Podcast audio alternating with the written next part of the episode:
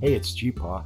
I'm in a mood of, of one, wanting to geek out a little, and two, wanting to concretize some key ideas from change harvesting for my fellow programmers.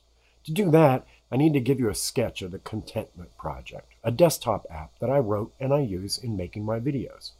The source for it is out there at github.com uh, slash geepawhill slash contentment with a K. Uh, I, I, don't particularly recommend you download it or try to run it. You, you won't need to for these kinds of conversations. Though, by all means, if you do bother doing that and, and you have issues or questions or want to make fun of me, well, go for it. If you look at my videos, like uh, the lump of coding fallacy, for instance, they are basically two layered. At the back, you got me as a talking head. In front, you got text, lines, and images. Stuff fades in and fades out, and the lines, in particular, draw as I blah, blah, blah. It's almost as if I were talking while sitting behind a large glass pane that was being drawn upon in bright and very humanish ways. Essentially, every video then is a composite of two video sources a transparent, or color keyed, as we in the know say, one on top of an opaque one. Contentment is the program I use to create that frontmost transparent layer, that video source. Although I've worked on contentment for about four elapsed years, the actual geek at keyboard time is probably just a few hundred hours. Most of that isn't even there anymore. My earlier efforts involved lots of later removed code. Contentment can draw, fade, appear, text and lines, and it can fade and appear images. It does this across time. So I can say things like, at 40 seconds, start drawing a human looking line from here to there. Or start fading in this text right there in that format, like that. Now, I say those things in code. That is, the scripts contentment runs are actually Kotlin. They were originally Java, functions that I write. Although I spend a lot of time trying to sort of uh, DSLize the scripts, they're still just code. It's an example, by the way, of an MVP, minimum viable product.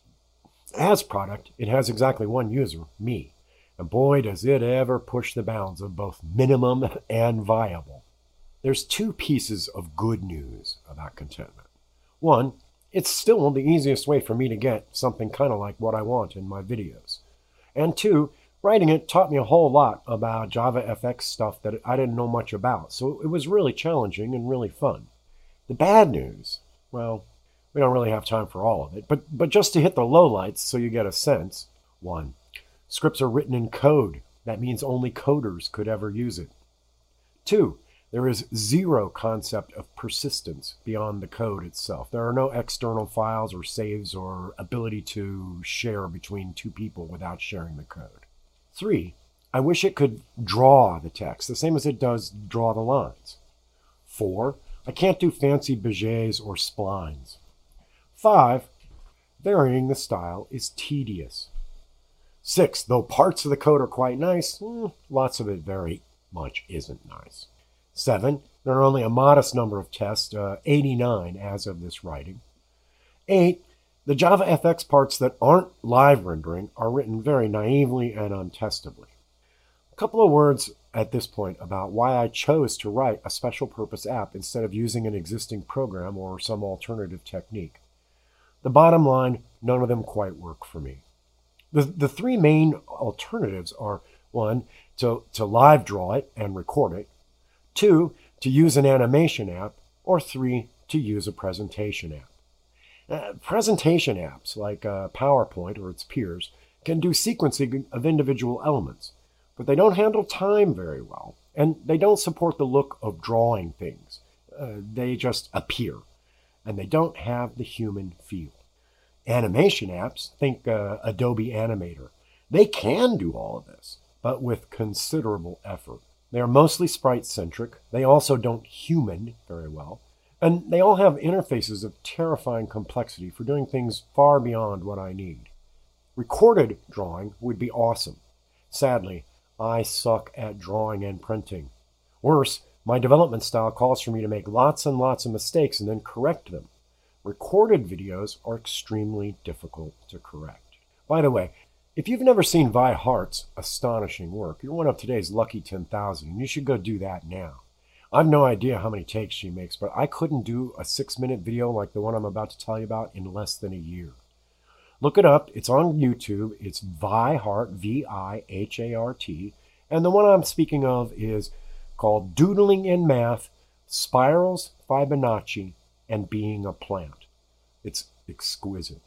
Because these scripts in contentment are just code, they're infinitely rerunnable and adjustable, and relatively easily. That was a huge factor in my decision. So now you get the picture. Contentment is an open source app. I wrote it, I use it, I am not happy with it. It seems like a great place to talk about change harvesting, especially for the geek, because it's all out there and it needs so many changes. Later, I'll talk us through a large scale enabling change. The foreshadowing, the first major change I want to make is to get out of the world of writing code to create scripts. And that's a big change. Big, big, big. So stay tuned. We'll come back to this topic later. I'm GeePaw. Thanks for listening. Hey folks, the Change Harvesting Camerata, an informal gathering of change harvesters, is open. Come to geepawhill.org slash camerata and check it out. Join today. The first 50 yearly members get a personal consultation with me, GeePaw. Thanks.